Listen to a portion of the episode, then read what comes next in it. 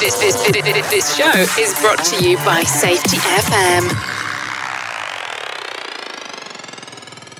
What's up, peeps? Welcome back to Rebranding Safety. This week is episode two of our quarterly co host. So let's jump into the intro and I'll tell you some more about it.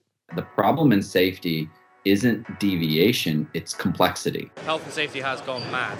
Health and safety is trying to unpick having gone mad in the past. There's no one solution and one problem. The problem is that we are looking for one solution. Does the structure of the team allow them to flourish? Feel safe enough to be uncomfortable. The environment defines our behaviors. People aren't the problem, they're the solution. Rebranding Safety, crushing the stereotype. Brought to you by Risk Fluent. What's up, peeps? Welcome back to Rebranding Safety. Rebranding Safety is the YouTube channel and podcast doing exactly what it says on the tin. We're here to change the perception of health and safety. We do that here on YouTube and we do that on the podcast as well. So if you're new here, hit that subscribe button, all the bells and whistles and buttons that do magical algorithmy things to get me in other people's ear holes and faces.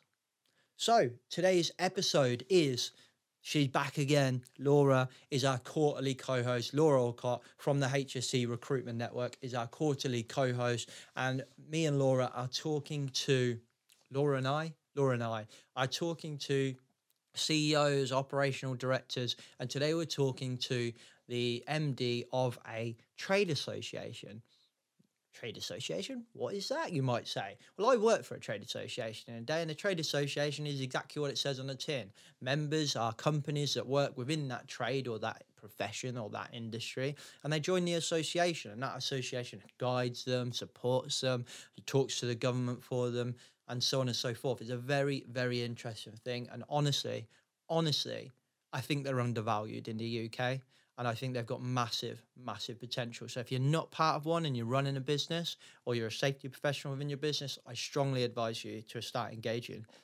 with your trade association.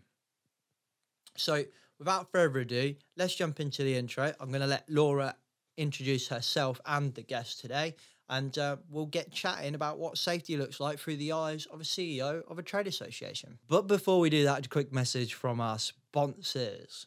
So, Project Militium, don't forget to check them out. It's my company. It's all about professional development for the safety and risk profession. A mix of weekly calls, monthly book clubs, and a quarterly wagon wheel, which is essentially a mastermind event of keynotes and workshops and the like. Our customers at the moment are absolutely loving it. The community is really starting to thrive, and we've been only going three months. So don't miss this opportunity. It is just, I, I knew it was going to be good because when me and Colin from the Interest and Safety podcast put this together, we were like, yes, this is what the industry has been missing some support, some cognitive diversity, a community together. Sorting each other out, helping each other solve problems, helping each other innovate, helping connect with what's out there. It's basically a massive brain. It's a mastermind. We knew it was going to be good, but the feedback we're getting off members, members are telling us that they wouldn't have been able to do what they're doing now if it wasn't for Project Militium, even within the first three months. It's members are telling us this is the best thing they've had in 10 years of being in, in a profession. Members are telling us that they'd lost their passion for health and safety, and this community has helped them find their passion again. Oh, it makes me so happy to hear these words. Um, one of my favorite feedback we get from members is, is it groundbreaking? I don't know yet, but it's definitely not full of knobheads. Great great feedback. So if you're thinking it's for you, go to www.projectmilitium.com. I'll put a link in the description, or you can message me or email me, james at rebrandingsafety.com, and I'll get you on, on a call for free, or DM me on LinkedIn and I'll get you on a call for free. And finally, one last note from our sponsor of Rebranding Safety YouTube and podcast is Paradigm Human Performance HSE subscription service. Their HSE subscription service is perfect for that SME that's spinning those plates all the time and they're looking for some more support. They don't want health and safety to be seen as an unaffordable luxury. They don't want establishing a foundation of legal, regulatory, and industry compliance out of reach for the employer. Paradigm Human Performance's global mission is to make the workplace healthier, safer, more respectful places where employers, employees are recognized for their contribution and their subject matter expertise. So, if you want to make worker safety the DNA of your organization, a great way to make this reality is Paradigm's HSE subscription service. So go check them out. I've got all the emails, phone numbers in the description below. Or if you're not sure, you can go to their website and check out their webinar first so that you can go to their weekly webinar. You can see the team, you can get a sense for them, you can start to see they really do know what they're talking about um, before you buy it. So try it before you buy it. Great option. And for me, you know, I wholly endorse what Paradigm are doing. You know, Teresa, the founder of Paradigm, she's pretty much involved in everything I do. I absolutely love the lady, and the whole team are just absolutely outstanding, and they're growing and growing and growing like mad. And the best is, these guys are hop experts. They're human and organizational experts. So this is not the kind of compliance service that you have to unlearn or declutter in five years, 10 years time. This is already decluttered. It's already streamlined. It's already got hop at the core, at the nucleus of what it does. Listen to the way they talk about it, having worker safety as part of the DNA. So this is not something you're going to have to tear apart in a few years because you've just been on a hop webinar or something like that. So hopefully that makes sense to you. Hopefully it will help you out. I really do think it will, and we wholly support what they do. Um, otherwise, we wouldn't have partnered with, partnered with them. So go check out their details in the description below. But otherwise, let's jump into the episode of the quarterly co-host with Laura Orcott, episode two. This computer. Right. Thank you both. Welcome to the podcast, both of you. Thanks for having us. Thank No you. worries. Thank you. Uh, Laura, do you want to get straight into it and give yourself an introduction as the quarterly co host and then uh, introduce our guest for the day as well? Absolutely, yeah. So, uh, so thanks for having me back, James. Clearly, didn't scare you off the first time, which is good. Um, so, yeah, for anyone that doesn't know me, I'm Laura. I'm an associate director at HSE Recruitment. Um, I won't bore you with all the sales talk. It does what it says on the tin. We're a, a safety recruitment company. Um, one of the things we're really, really passionate about is trying to make health and safety better as an industry. Um, and the way that we want to do that is by helping with CPD, you know, um, putting on roundtables, doing podcasts, all this sort of fun stuff that can really help your, your professional development. Um, so, what I wanted to do with this quarterly co hosting is look at health and safety from a different angle and look at the challenges um, that businesses face and C suite professionals face. Um, the reason I think that's really, really important is, um, you know, health and safety people. We've absolutely got leadership skills in spades, but for some reason, we don't seem to necessarily climb the ladder all the way up to, to board into CEO, CO, COO positions. Whereas, you know, other uh, other professions seem to lend themselves more to that. So, I think if we're going to help make health and safety better, we need to really understand business. We need to really understand challenges. We've got to be more commercial. Um, and the only way we're going to do that is by talking to people who who do that job. So Richard has very, very kindly agreed to come and have a chat to us today. Um, I will let Richard introduce uh, himself. Um, Richard, though, is CEO of the Frozen Food Federation. So I hope you're making notes, James, because you're a, a federation employee as yourself, aren't you? So um, yeah, Richard, do you want, Richard, do you want to tell us a bit about yourself? Yeah. Well, first of all, thank you for inviting me along. Um, yeah, my background's quite varied actually. Um, whilst at the moment I'm a CEO of the actually it's the British Frozen Food Federation, which Oh, is my apologies. important to, to, to point out. Um, but I, I really started my career um, in, in a serious way. I was the CEO of a uh, frozen pizza business here in the UK. It was a German-based business, um, and I would basically set it up um, um, 1994 from it was almost scratch.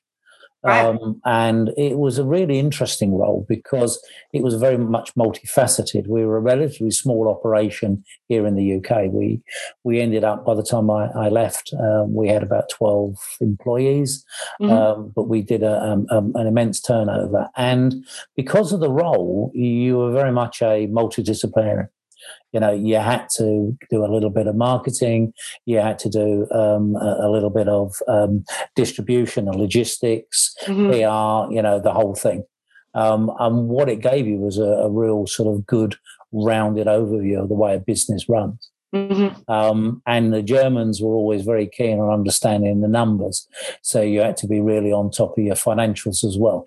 Um, yeah. And and it was a it was a great business to work for. We were the in fact the business now is the largest producer of private label frozen pizzas in the world.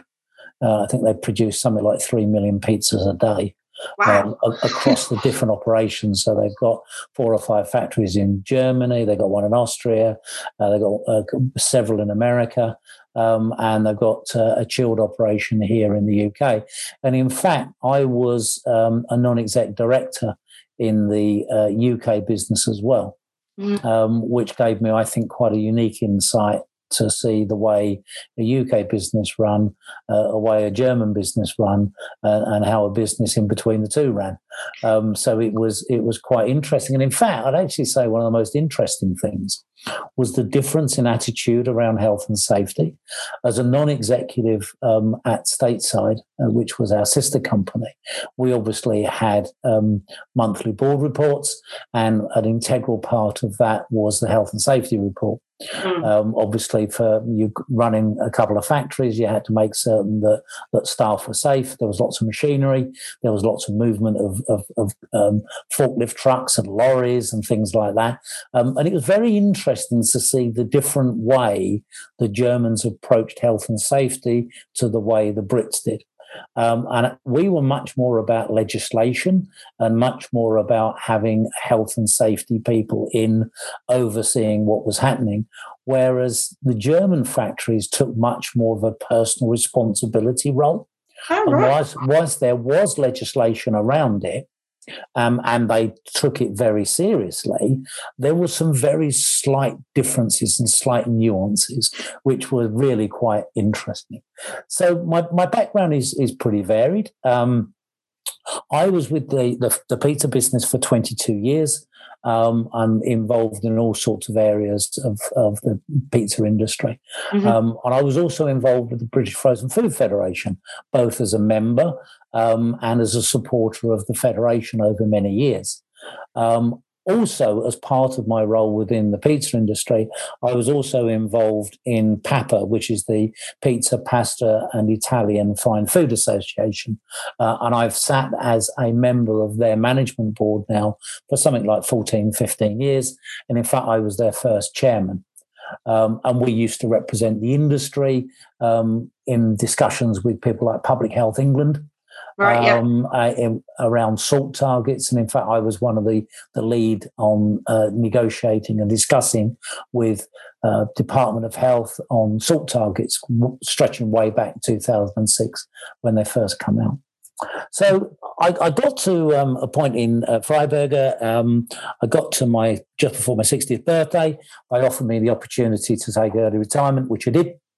Uh, I then ran my own small consultancy business for a couple of years. And then I was approached in late 2018 by the British Frozen Food Federation to come in as their CEO, which I started in March of 2019. Um, and I've basically been there for two years. Um, yeah. got great experience, and one of our real key strengths in the federation is health and safety. Good, um, good to so, hear that. um, I definitely had to learn how to run a federation. I still don't think I understand it fully. uh, but I've got a really, really good team around me, um, and they are very supportive. And we've been making quite a few changes um, over the last sort of two years. Obviously, the first year was learning, setting mm-hmm. a new strategy, but then the last year has basically been dealing with COVID. Um, so, yeah, so that's that's me. Good. Well, really good overview. So basically, if it's pizza, pasta, or if it's frozen, yep. you're the man. You, you know it. Absolutely. Absolutely. Well, that was a really helpful overview. Thank you. I appreciate you sort of walking us through that because, like you said, yeah, it is quite a varied background and, and you've worn many different hats. Um, but you've definitely been working at C suite level for, you know, for a number of years, haven't you, at, to quite a senior level. So, one of the things I think that we do struggle with in, in health and safety is just understanding that board level, understanding the complexities of it, understanding, um, you know, what things are important to them, what things, you know, make a business tick. Um, and a huge push that we're doing at the moment is we're really, really pushing on soft skills and leadership development and things like that in the in the safety world. So, from your experience, do you think there are particular skills that you need to work to that sort of senior level to be a, a C-suite professional? What would stand out for you? I, I think I, I think probably one of the key things is the soft skills. Mm-hmm. You know, I mean, you, have got to believe that if someone gets to a senior position where they're being considered for a board position, they're probably fairly competent at the health and safety role. they probably know how to deliver that bit. You, they you'd probably, hope, yeah. well, you, you would think so, that they probably understand the legislation. They would understand, you know, how to put that in place within any business. But I think where they then need to get to is they need to have that ability to communicate that um, at a number of different levels. Mm-hmm. So it's about talking to the other departments in a business so that they understand. Um, I suppose it, what it comes down to really is quite often health and safety can be seen to be a blocker. It, it's yeah. the thing that you have to do in order to satisfy the health and safety manager. Whereas what I think they should be doing is to try and explain the value that they can add to a business. Mm-hmm. And it is clear that they can add value to the business. I mean, if you think about these days, one of the key topics around the health and safety world is talking about the mental health of employees. Yeah, hundred percent. I mean, I think I think for a long time we've always talked about health and safety being about you know safeguarding people for large bits of kit that might fall in them or you know machinery that might trap them. But more and more, we're beginning to see that actually health and safety people need to look at the uh, workforce in a more holistic way. It's not mm-hmm. just about making certain they don't trap their fingers or or get run over by a forklift truck. They've yeah. also got to try and understand, you know, what their mental attitudes are, and that's particularly important over the last twelve months with COVID. You yeah, know, a lot of people working from home. Um, you know, a lot of stress. I mean, there's a lot of businesses, even if the, the businesses has actually continued to operate, they may have actually reduced their workforce, which basically means that those that are left working are actually under more pressure. Mm, um, mm-hmm. and, and that does have impacts on pe- people's, you know, state of mind. Um, and so I think it, it's that sort of thing that I health professionals can start to explain that actually what they do is for the benefit of the whole business. It's not just about you know, saving someone from being run over by that forklift truck. yeah, absolutely. Um, and, and, I do think that sort of communication skill is really important for them. Yeah, um, I, I, think you're preaching to the converted here with, sure. with, that, Richard. I mean, I know James will have loads to say on the perception of health and safety as a blocker and and changing that perception. That's pretty much the entirety of what this podcast is for, isn't yeah. it, James? About yeah. changing that brand, changing the way that, that we're perceived in the marketplace. Yeah, yeah definitely. And and to your point, Richard, it, it comes through it comes through action. Really, I think we, you know. I like I, I can't remember where I saw it, but the, the kind of be the change you want to see. For me, I think it's just it's positive to hear that message from yourself in that for for for the listeners that potentially are working on that stuff and and and developing those skills because we are to Laura's point talking about this all the time now and you know there's even a debate within the profession as to you know which is more important and are we actually trained to have those kind of skills because mm. it would be a fair challenge to say i think that they're not necessarily skills just for a director of safety i would probably say they're skills for a safety professional regardless yeah. of where you are because we're so vital I wouldn't dis- I wouldn't disagree with you, James. Yeah. I, I, I, think more and more it's about communication, what the what the role is across across all levels of the business. Mm. Uh, and, and I do wonder whether there is that opportunity. I mean, I, I did listen to one of your earlier podcasts, and it was about how how safety professionals change the way that they are perceived. Mm. And I do think, you know, if you actually start to help something that's very visible in terms of your workforce, I do believe that's an opportunity to change perception about what health and safety is. Because you know up until I mean if you if, uh, sorry I keep talking about you know being run over by a forklift truck because you know it's a it's a very visible thing isn't it but of course that only happens every so often. You know, when the health and safety professional comes into their own is when something goes wrong, and they they're there and they can they can prove that all the right things have been done and that they made certain all the training's been done. Um, and it's only then you sort of go, well, actually, yeah, that they're worth their weight in gold. But if you can actually see that more visibly on a day to day basis about the way they're helping employees, I, I think it has an opportunity to change the way that health and safety professionals are seen by industry. Mm. That they're actually more of an integral part of running a business mm-hmm. as opposed to just being there when it all goes wrong.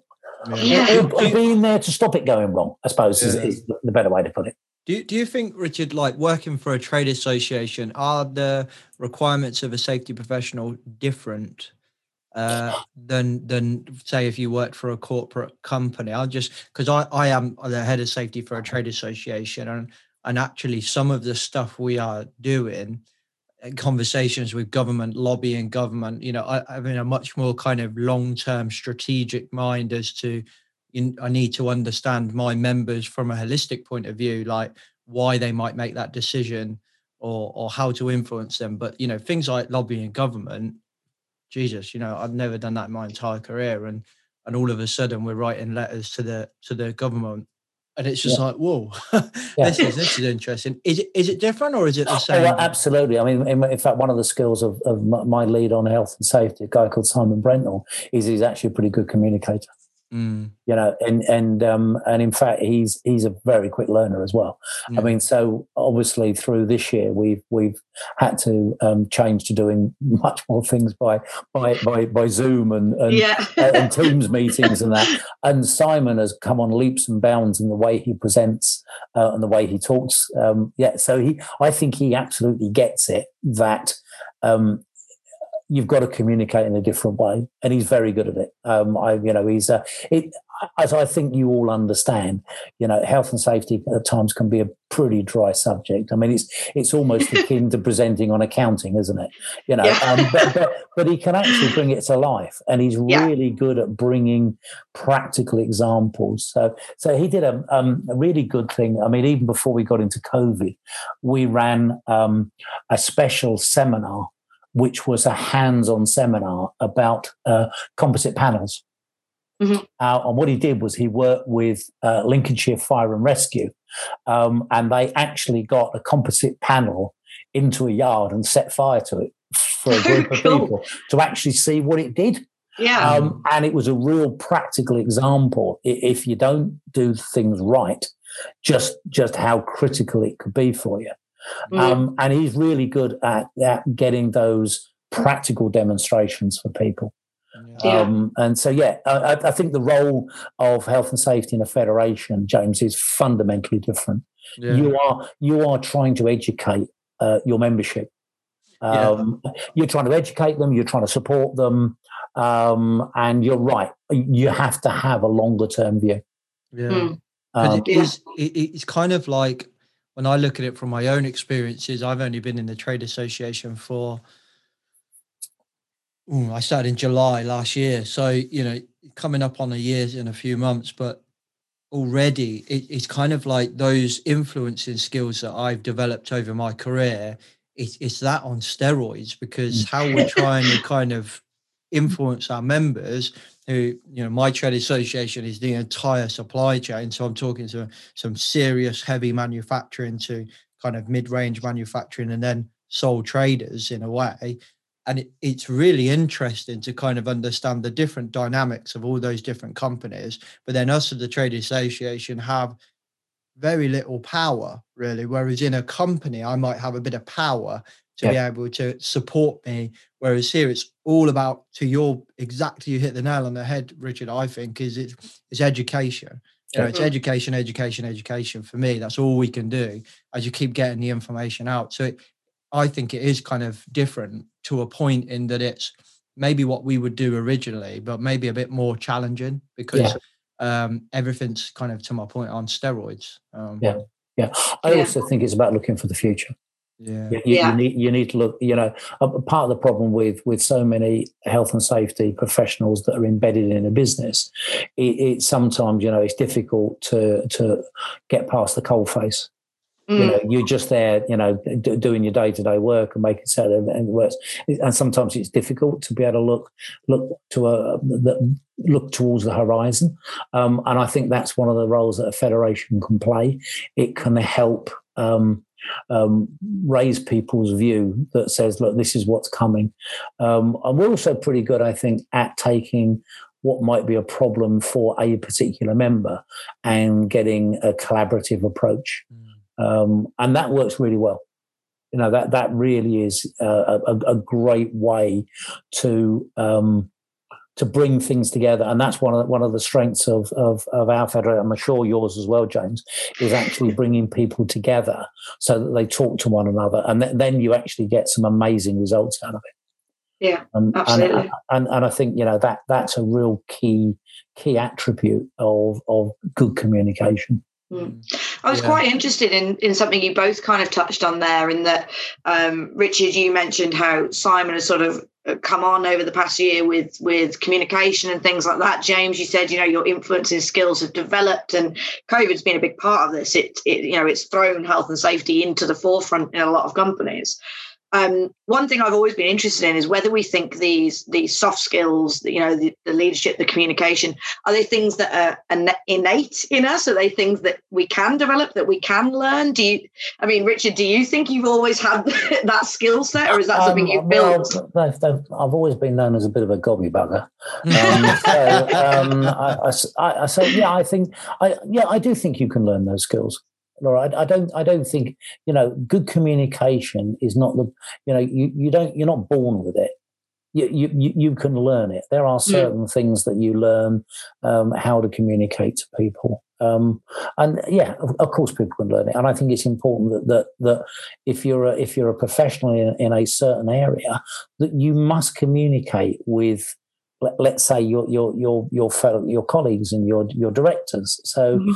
um, you know, if you're in a if you're in a business, everyone works in a certain discipline. So whether you're in marketing, whether you're in accountancy, whether you're in ops, but but business will only work if you all communicate together Yeah, you, you, ca- you can't you can't work in silos. Silos don't work. You you have to communicate. So I, I actually think it's it's almost a prerequisite skill. One, uh, as you go up the chain, the more and more you go, the more and more you have to communicate. And I, Yeah. I take I take I take a James earlier point that it's you know good communication is, is not the, the sole province of of C suite. It should all be all the way through the business. Mhm. Um, and the more you communicate, the, be- the better people will understand, you know, w- what the challenges are, um, how you can actually improve the business, how you can enable them. Mhm. Um, and I think what we're also seeing, um, we're also seeing we, we've got to communicate in different ways. So Yeah. if if you think about us getting a health and safety message across to a 24 and 25 year old, it is fundamentally different to getting it across to a 55 year old. yeah, Right? completely. They, they want to absorb it in a totally different way. And we're seeing more and more people using, you know, mobile apps for people to do training on. Um, and, you know, okay, the 55 year old might not accept it, but sure as hell, the 25 year old will only want to do it that way. That's the only way you'll really get to them. Uh, and I think that's also a challenge, especially for the, the more senior um, C suite people yeah, where they've suddenly got to adopt, you know, new new methods of communication. Um, yeah, and, and, and some do it readily. Um, um, others find it a bit more of a challenge. Um, but you know, you've you've definitely got to embrace that. Uh, and I suppose it's not a lot different from things like automation coming into a business. You know, yeah, if, true. if, if, if you're a if you're a board director and your ops manager come or your ops director comes in and says, look, you know, we're going to put automatic palletization in, um, you you don't sit there and go, well, no, I don't, I don't like technology. You know, you Yeah. just go, oh, fantastic. You, you you know, you're about to drive a huge amount of cost out of their business. But it's the same way, you know, with a with a, a um, health safety um, uh director saying, look, I'm, I'm- we need to communicate with our employees in a different way. yeah. Um, so you know, it's it's just a similar challenge. Yeah, I completely agree with you, and it's it's a really easy thing to forget those differences in communication because we've definitely been guilty of it ourselves. You know, as recruiters, we've been Mm. around for decades. We do things in the same way, Yeah. um, and Yeah. we got to a point where yeah, you're putting you're putting adverts out. You're trying to attract new, exciting people, and they're not they're not attracted by the traditional job description and the bullet points, and you, you've you've got to speak to them in their sort of language. Yeah. Um, so yeah, I, I completely agree. I think that's a really important point. Uh, do you? think, oh, go on. sorry, James. Carry on. oh, you go. Well, No, I was just going to ask you. Yeah, if you, if you found the same. I think to to Richard's point, I think a real key thing here is understanding the the, the diverse nature of these skills. Mm. Um, and, and I think that there's two points to that. One, I think pe- some people have in, inherent traits in themselves that make this the softer skills really easy. Some people are naturally better communicators than others, and some people are naturally not great communicators, but that normally means they're better at something else. So Yeah. you, you get those people, or you get those people who are like you know unbelievably academic, really intelligent, stereotypically horrendous communicators. But you've seen then you've seen someone like Chris Whitty who fits that stereotype, but then becomes an, uh, an unbelievable communicator. And there's a Mm. there's a, another lady who who we saw a lot through COVID. I can't remember her name, um, but she, from my opinion, was outstanding. One of the best communicators I've ever seen, especially someone that can take a very complex message and make it very simple or Mm. very layman terms, so to speak. But I think for us as maybe leaders, if we're employing or, or, or yourself, especially Laura, I think that the point is that yes, I think we can teach it. Yes, I think it can take time. Um, but I, I do think we can teach it, but inherently we can't remove the, the the fact that it's harder for some people than it is Mm. for other people. Um, so so for me, it's acknowledging that and saying, okay, this person struggles with with good communication or or what whatever we think, you know, maybe it's not good, maybe it's bad. You know, this maybe putting a value on it is not the right way to look at it. But I think acknowledging that it's challenging for some people and not for others and means that we can then deal with, with it. I think a lot of the time we go, okay, cool. Yeah, let's do the soft skills. Yeah, let's get these soft skills. These are really important. We, we need to all focus on the soft skills. But you look at some of the soft skills, they're, they're kind of like a lot of times they're called relational skills or relationship skills. Yeah. You know, you talk about having empathy and being caring. They're inherently female traits. So for, for males, it's kind of genetically or stereotypically speaking, a bit harder for us to do that. So, you know, are we going to start seeing an influx of, of women into the safety profession? Well, hopefully, because we could do with a bit of diversity. But Weirdly, we actually already are. You know, awesome. that's something I've already noticed is the shift in diversity recently. I think the last the last four or five uh, shortlists that I've been doing, we've had a disproportionate amount of women, which we've never seen before. So it's right. definitely turning that way, which I, is I would I would disagree with you, though, James. I actually Oh, don't good. think I don't think that um, um, it's a gender thing. Um, I, I've seen some fantastic presenters uh, that are female. I've seen some terrible presenters that are female, yeah, and I've right. seen exactly the same for males. You know, it, it, it, it- it is it, that those that are good at what they talk about. Um, sometimes, yes, they've been trained to do it, and you're also right. Some people have a natural skill at doing it, but I do think if you're bad at it, you can still be trained to be better. Definitely. Yeah. You, know, you, definitely. you can you can definitely improve what you do. And and you asked me uh, the, the, the start of this was was how do you get to be a C-suite um, and and you're a health and safety uh, professional. Well, I, to me, makes sense. You're a good communicator because you need Yeah. to explain why you do things Mm. and how you can benefit the company. Mhm. Um, and, and so, you know, I, I think we're, we're straying into the point of how do you make everyone a better communicator? Well, you're never going to do that. But what you're going to do is you're going to get the good health and safety professionals who are the good communicators, whether they be male or female, will make it onto boards. yes. That is Yeah, yeah. that is the reality of life. Yeah. And, so to, and, to, and the ones that don't get there might well be very competent what they do, but just not very good at explaining it to their colleagues and their fellow directors. Yeah. Yeah, it's it's a good point. It, it goes kind of hand in hand with a lot of the the stuff I talk about about yeah safety professionals branding themselves.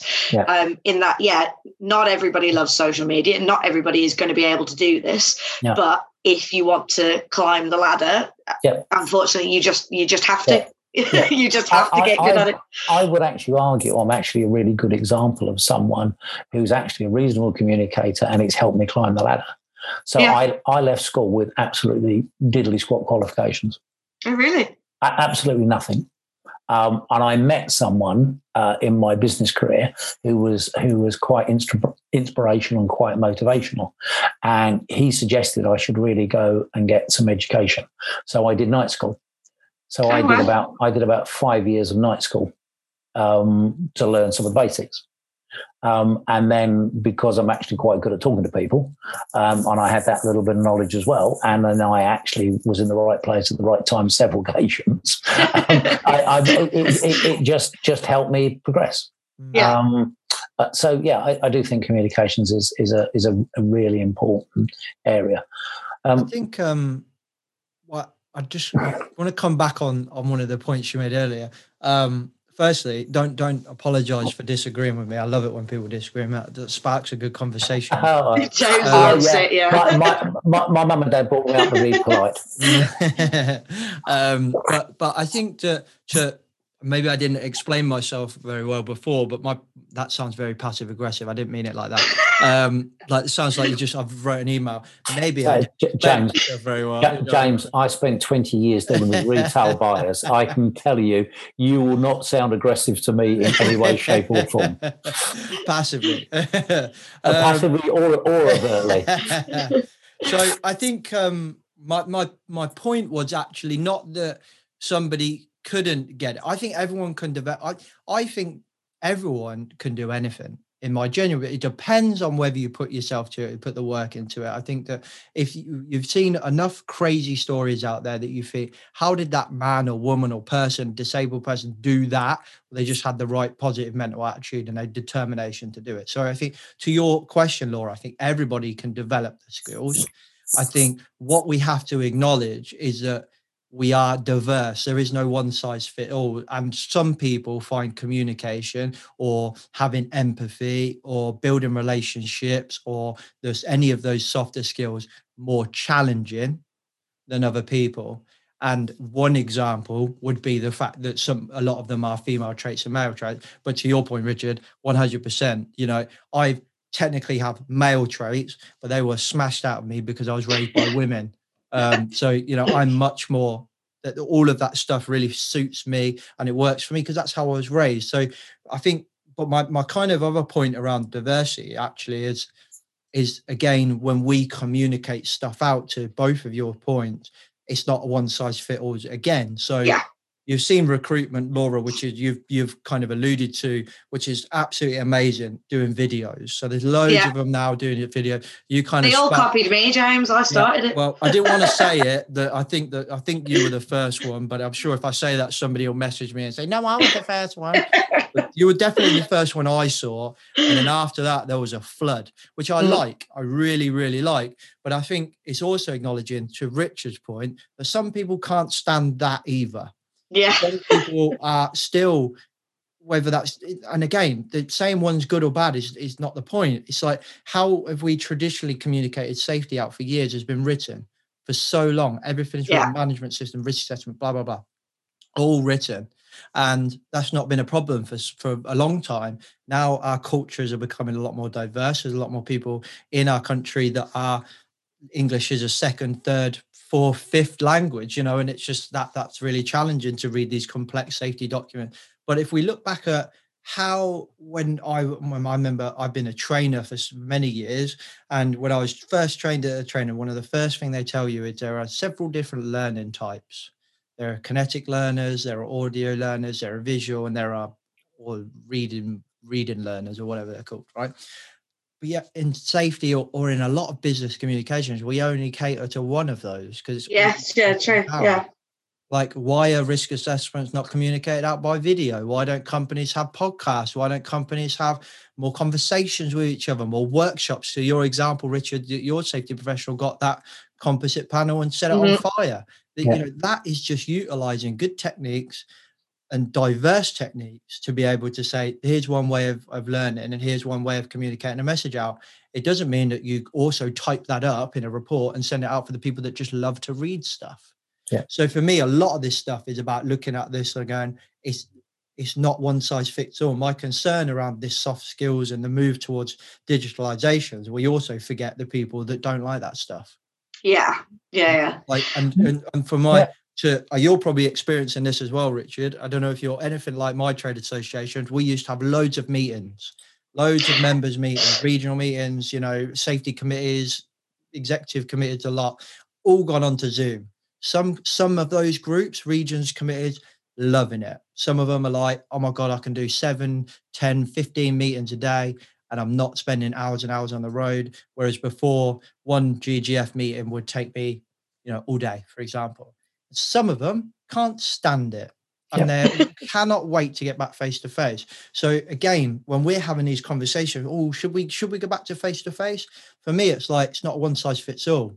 It, it's we need to work out, and, and my boss kind of nailed it. It's like if we're going to have a hotel uh, kind of conference room, it's a hotel conference room, but it must have video conferencing as well. So we're not forcing everyone to travel. So I think that's just one example of, of kind of just being diverse. And I think I think real the challenge. I think the challenge there, James, will be how do you get the people that are joining electronically to engage as well as the people that are there physically? It's No, I tough. I mean, It's I mean, very when, tough. when Mm. when you're all when you're all digital, uh, when you're there physically, then everyone can can can join in. Yeah. And it, and in fact, if you're the chair and you see someone who's not engaging, you can Mhm. pull them in. Yeah. Um, and I personally find that very difficult on Zoom meetings yeah. uh, because a sometimes you can't see everyone, Yeah, um, and so you you rely upon them to actually uh, engage. I mean, I had a I, I've had a couple of um, interesting experiences. I I launched in August of last year a special interest group on packaging Alright. reduction, uh, and originally I wanted to do it as a um, a physical meeting. Um, and I think we had about 34 people joining the meeting. And I did like a first 30 minute presentation on why I thought it was a good idea, what the background was, da, da, da, da, da, da, da. and then I went, right. And I'd like comments now. Where you just heard the bloody crickets. I mean, it was it was it was it was awful. Um, and whereas if you had been in a in a room, you could have Yeah. seen people's body language. You could have you could have said to someone, you know, come on. Anyway, I, I fortunately I, I knew a few people on the call, and I managed to bring them in, but it was very difficult. Um, but but having said that, I think in a way, James, you're right. I think what we're going to do is from COVID, we're going to go to a mix. We'll go to a mixture of physical meetings, online meetings. I I think COVID has accelerated this. What was already starting to happen, but it's Yeah. just accelerated. We've probably moved forward 10 or 15 years in, in yeah, case of 12 absolutely. months. Mm. Is, is my is, is my view. Is my view. It's just coming back to one of the points you made though about the one size doesn't fit all.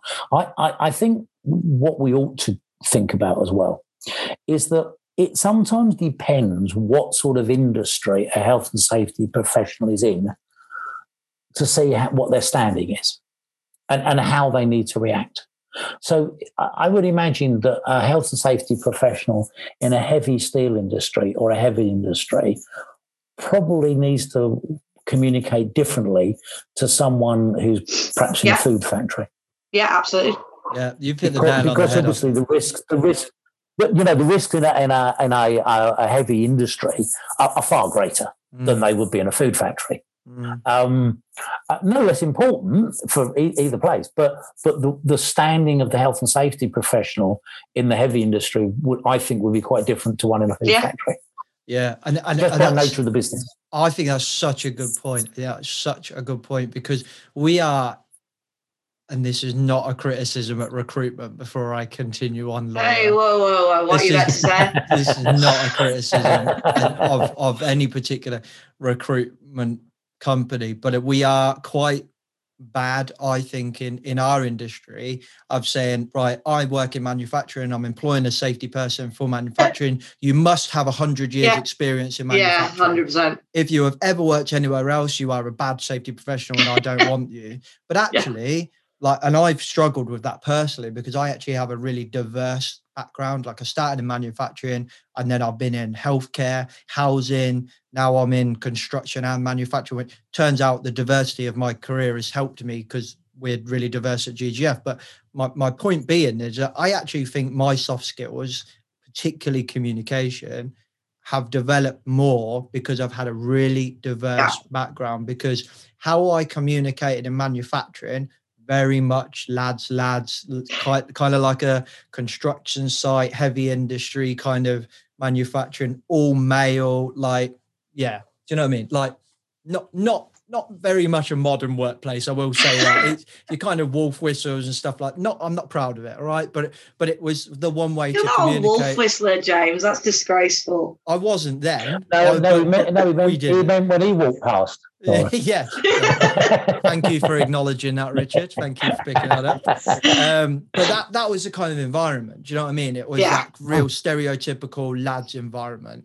And that was how I was taught to communicate in manufacturing. And then I go and get a Mhm. job in healthcare, and it's like, oh, oh hell no, you can't communicate like that in healthcare. Do you know what I mean? Very different. And then I realized, or you know, I was really lucky when I worked in the NHS, but to cover so many different areas.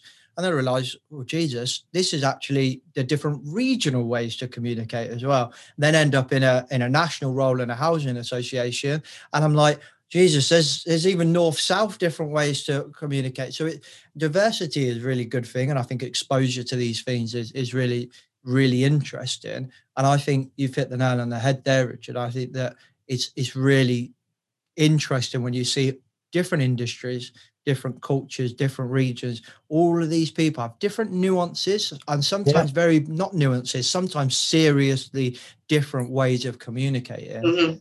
And Yeah. and that's a good thing to have a Yeah. real diverse background. I think it's a I think it's a bonus in my opinion. But I'd be interested in your opinion, Laura, as a recruiter.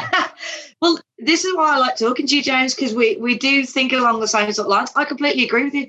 I for the exact reasons you said. The, the reason diversity is a big thing is that you get different perspectives. So why would that not be the same for diverse industries? You get different perspectives from the different areas you've been in. Unfortunately, our hands are often tied by clients. Mm. Manufacturing companies in particular love people from manufacturing. That, Yeah. That's it. And we can talk to them about diverse backgrounds and how that builds your soft skills and your communication till the cows come home. But sometimes you are banging your head against a brick wall. Um, but yeah, I 100% agree with you. I, I don't see why, if you're, you know, just because you're a, manufacturing company, you must have someone from a manufacturing environment. If they are a good, technically competent safety person, they'll be able to apply the legislation and the things they've learned and the approach into any industry. Mm. But what they will bring is that different perspective. Oh well, we do things slightly different over here. We talk about it different ways. We we use apps instead of you know paper risk assessments. They'll bring something new. So yeah, preaching to the converted as always, but um, hands get tied I remember by, um, by clients, unfortunately. I remember uh, p- applying for the job I'm in now, and I remember seeing the application, and it said experience required, and it just listed off like loads of different industries. And, Oh really? like, That's good. I was like, hmm, this is interesting. Maybe this is the one job that I've been working towards all these years. You know, maybe my diversity is not going to hinder me this time. And then, as I realized, as- us to the trade association, because we are a weird kind of trade association, really, in that we represent the entire supply chain, so manufacturers all the way down to sole traders. They, it was actually then a benefit because they wanted so you know if I'd have only worked in construction, I wouldn't have had very much uh, understanding or, or Mm. kind of emp- empathy for the challenges of manufacturing and vice versa, um, which was really interesting. But you, to your point, Laura, I've never seen that before. It's always been Yeah, it's must have unusual. manufacturing, and then will maybe consider something else. But you're right, manufacturing is one of the worst. It, yeah, it is changing, and I think the pandemic has had an impact on that. Absolutely, you know, all the clients I'm talking to at the moment, we're really pushing them because it's a tough market to move people. You know, people have been through a really harrowing 12 months. They've, you know, in health and safety, usually been treated quite well, so they want to stay put. They don't want to move.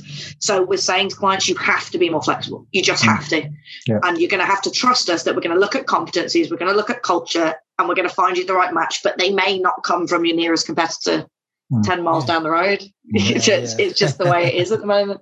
But but that's that's about that's about that's about a CEO trying to limit the risk. Yeah, it is, of I mean, course. it is you know Yeah. it, it's I mean you know quite clearly when when you bring someone into a business at a senior level, you you you do your absolute best. I, a it takes quite a long time to to recruit, um, Yeah. and secondly, you want to make certain you're bringing someone in that's going to hit the ground running because Mm. quite often you've recruited because the person that was there before has has gone. Quite Yeah. often that can be unexpected. You know, I mean, even if you've got someone locked into a contract and they walk in and go, right, you know, I'm going to go. So even if you've got them a three month notice period, you know, you're you're going to be lucky to get someone in before they walk out Yeah. the door. Very Um, true. And and so you know you don't want to you don't want someone walking in who's never been in a food factory in their life has just come from from making steel girders and says, well, I'm not exactly where I'm going to start here. So Yeah. so that's about that's about CEOs minimising the risk. Um, but but I don't I don't disagree with you that I think it's really important to get people in that look at your business in a different way Mm. because they might just look at it in a way that you'd never done before um, and make some a massive improvements.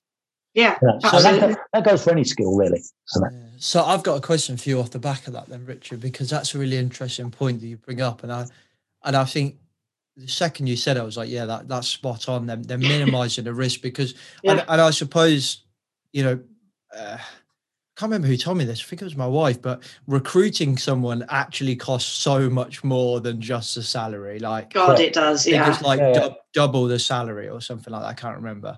Um, yeah, in terms of time and effort and Yeah. all of that. Mm. and Yeah. then fees and all this stuff like Mhm. that. So so you're trying to minimize that risk. You're spending a hell of a lot of money on this, and you get what an application, a CV, and a couple of interviews.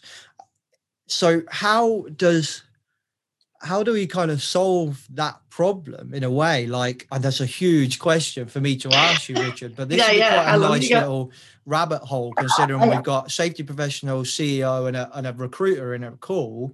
You know, would we have if we're ever going to solve a problem? It's now. I think it's I think it's a really difficult one, James. Um, you know, I'd I'd I'd like to say that there are there is a scientific approach to it, but there's not.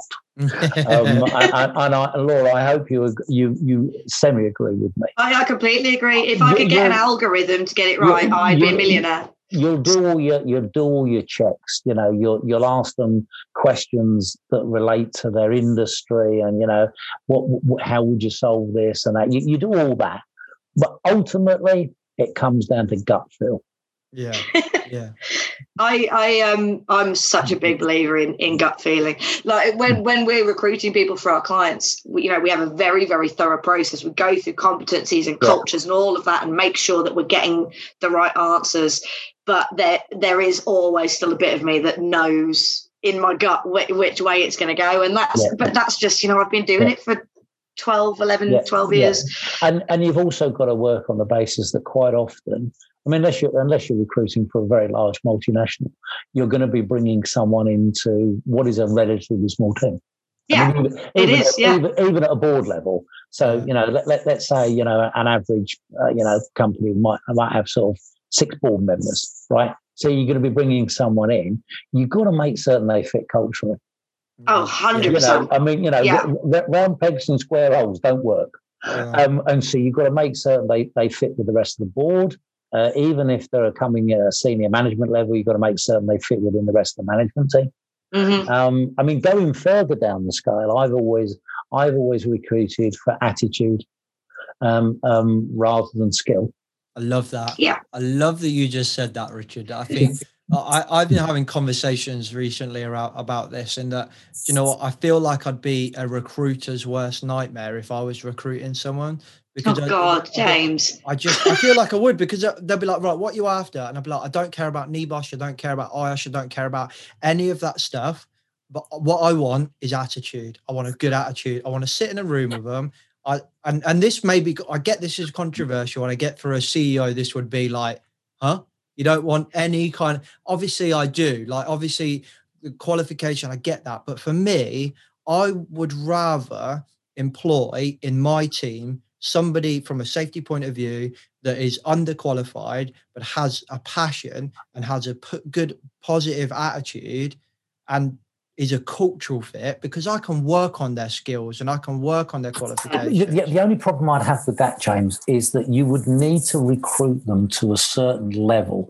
Because if you did put them in a role of health and safety and something went wrong, and the health and safety executive came in and to look at your business and said, You've just recruited someone who actually wasn't qualified to do the job you've put them in, you may have a slight problem in life. Oh, I get that. I get that. But, but I, I, I, I take your point that it depends where you where you bring them in at. I uh, completely uh, agree with that point. Yeah. The problem is, is the way that we qualify people in the safety profession, in my humble opinion, it doesn't make a safety professional. Okay, well, It- you, it- it- you can have a NEBOSH general and you can have be I I've seen people that are IOSH chartered fellow and mm-hmm. they're, they're terrible safety professionals. okay, And I've yeah. seen people that are great safety professionals that are chartered fellows, and I've seen people that wouldn't even register.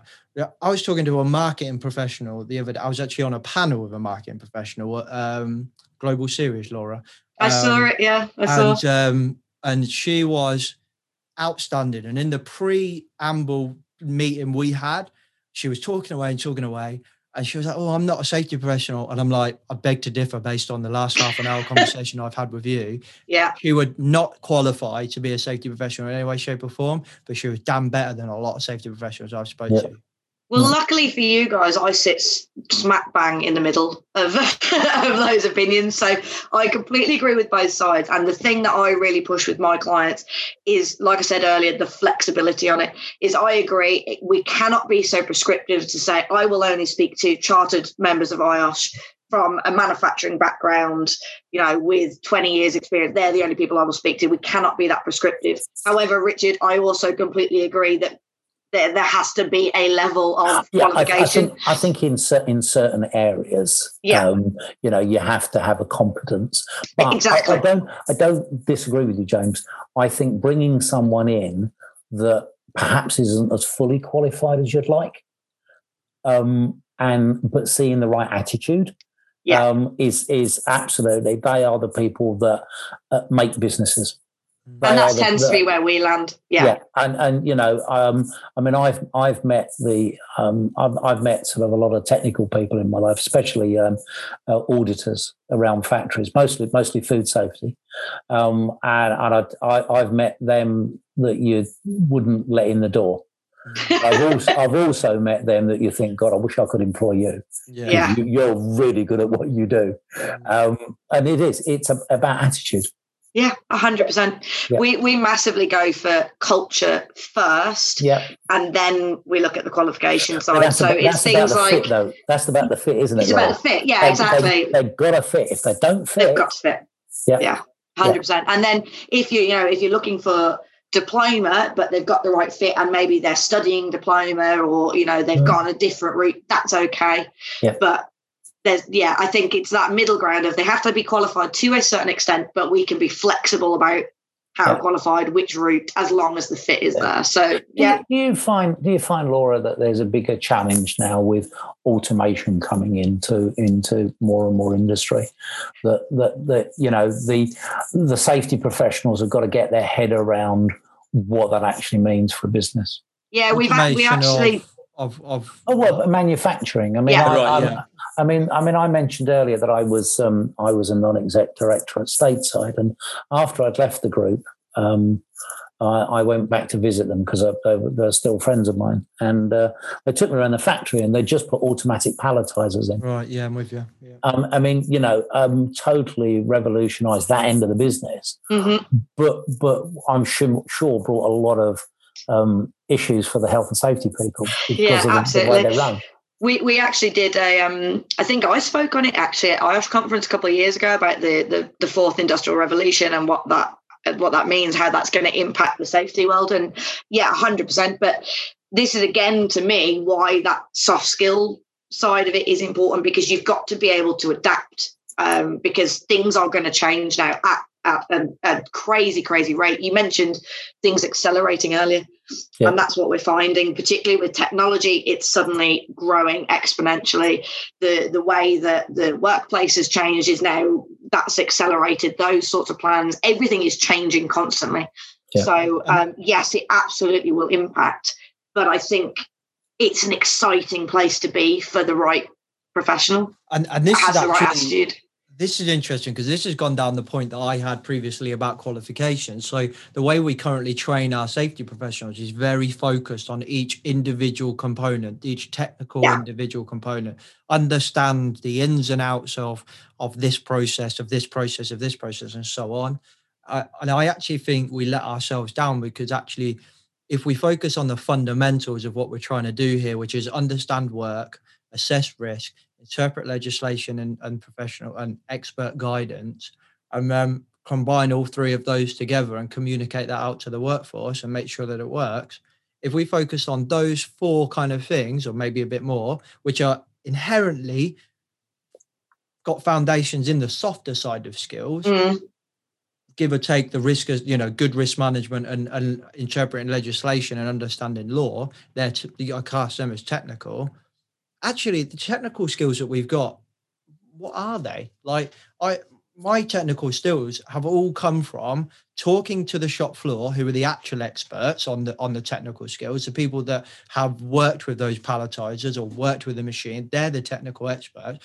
And then taking what they've told me and reading the ACOP and the legislation and going where do these two worlds merge together? Yeah. yes they do merge together here but this is this is not merging. They go back to the shop floor and say what about this bit? How do we think if we focus on those, then actually, in my opinion, we become so much more dynamic. And any of those digitalizations or any kind of you know AIs or any new risks that comes up, we become much more dynamic to be able to pivot to those. Because COVID, for example, is no different from any other risk in the business. It just means we need to learn specifically about that risk in that moment and how that impacts us there, and, and off we go. So we focus on interpreting legislation, interpreting guidance, understanding our business, and having the soft skills to communicate it back out to the business and make sure that it works. Yeah. But but isn't isn't the challenge though, James, when that technology is new into a factory? Sorry, say that again. Isn't it isn't the challenge when that technology is new into the factory that you don't have the shop floor experience to go to? That then you've got to rely upon the information that comes from the, the service provider, the people that actually install that. Quite often they can be overseas. So for yeah. instance, the automatic palletizers that come from Italy.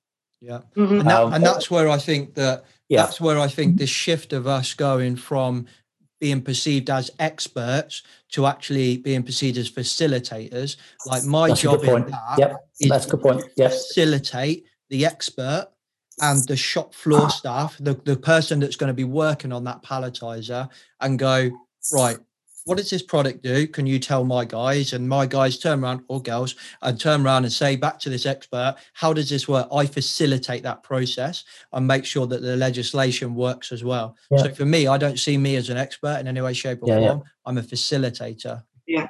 For, for me, it's also about it being more holistic and getting safety built into the procurement side of things. Because then when you're looking at supply chain and you're looking at bringing these sorts of things in, it, it's already part of the process. You're not bringing these, these bits of equipment in and starting completely from scratch. It's built into it. So, so for me, procurement, supply chain, health and safety, I mean, that all goes completely hand in hand. Yeah, definitely. Definitely. Yeah. Yeah, and all you do yeah, there is just ring your safety yeah. professional and go, "We're gonna, we're thinking about buying this." And nine yeah, times out, it's communication though again, isn't it? Exactly, exactly what we said. Exactly. Yeah.